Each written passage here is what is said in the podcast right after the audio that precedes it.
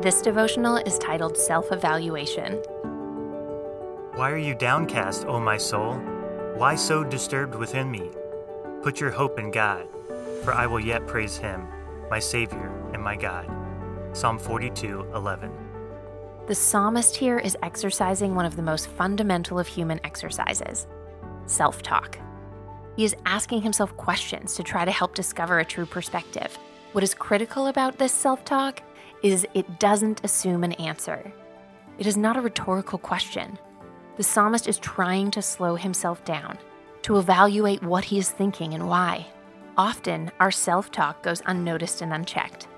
When this happens, we tend to reinforce our patterned perspectives, often developed by the false narrative and world centered narratives that can dominate our mind we choose a perspective whether we realize it or not.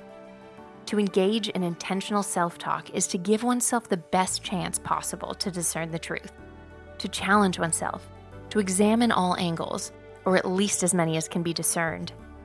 The emotions this psalmist faces, downcast, disturbed, could take the lead and try to reinforce themselves, manipulating any chances of a different perspective in their own image. Instead, he allows himself to examine why am I downcast? In the end, he concludes that his hope is in God, and he will choose a perspective of praise. Whatever circumstances caused him to be downcast haven't gone away. Whatever caused him to be disturbed has continued on.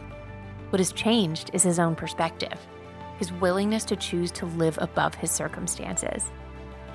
We cannot get there without a little self evaluation, a chat with ourselves to help discover what we are feeling what we are thinking, what is our perspective, and what is true. Ponder today. God's strength gives us the power to discern our own lives, to see our need for change, and to take steps towards betterment.